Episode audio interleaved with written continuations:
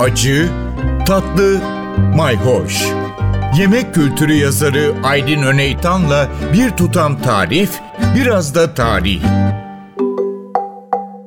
Merhabalar. Size mandalina deyince hep aklıma gelen bir yazardan bahsetmek istiyorum. Her mandalina soyduğumda anmadan edemiyorum. Böyle bir takıntı oldu bende.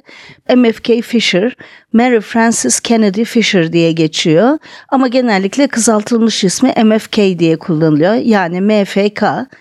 1908 doğumlu bu yazar ve 1992 yılında maalesef kaybettik. Yemek yazmayı adeta bir edebiyat haline getirmiş bir mandalina soyuş hikayesi var ki her zaman yemek yazınında örnek olarak gösteriliyor, okutuluyor Amerika'da okullarda. Bu hikaye 1937 e, yılında yazılmış. Sir Ford kitabındaki küçük hikayelerden biri. Sir Ford servis yap, servis et demek.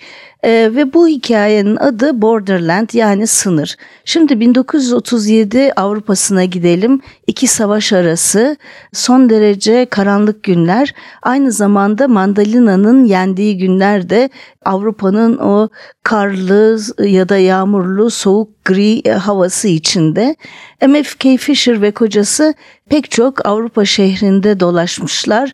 Sonunda Strasbourg'dalar Alsas bölgesinde karlı bir kış günü MFK Fisher pencerenin önüne oturuyor ve mandalina yiyor.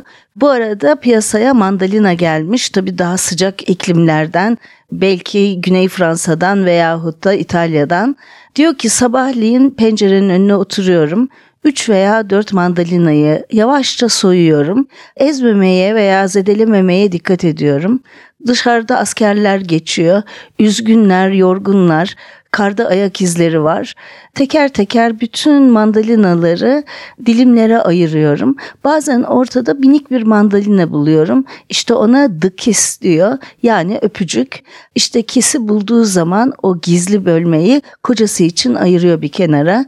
Sonra mandalinaları tek tek kaloriferin üstüne koyuyor. Ama kalorifere önce bir gazete yayıyor. Hatta gazetenin adını bile söylemiş.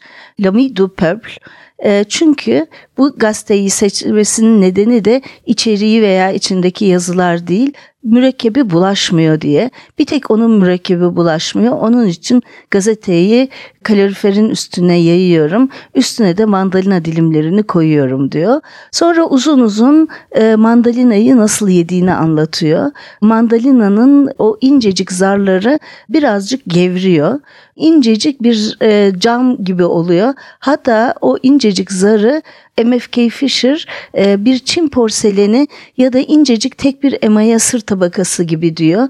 Dişinin altında o kadar kırılgan, o kadar çıtırdayan bir kıvam. E, sonra e, mandalina dilimlerini pencere pervazında birikmiş karın üstüne koyuyor. Biraz sonra alıyor ve adeta e, kırılgan zarın içinden o meyve suyunun akışını anlatıyor. Kokusunun rayasını. Diyor ki söyleyemem, anlatamam ama bilen anlayacaktır. İşte bu kadar basit. Bir mandalinayı soymayı bu kadar güzel anlatan MFK Fisher gerçekten de yemek yazarlarının kraliçesi. Başka hikayelerle devam edeceğiz. Takipte kalın, hoşça kalın. Bir tutam tarih, biraz da tarih.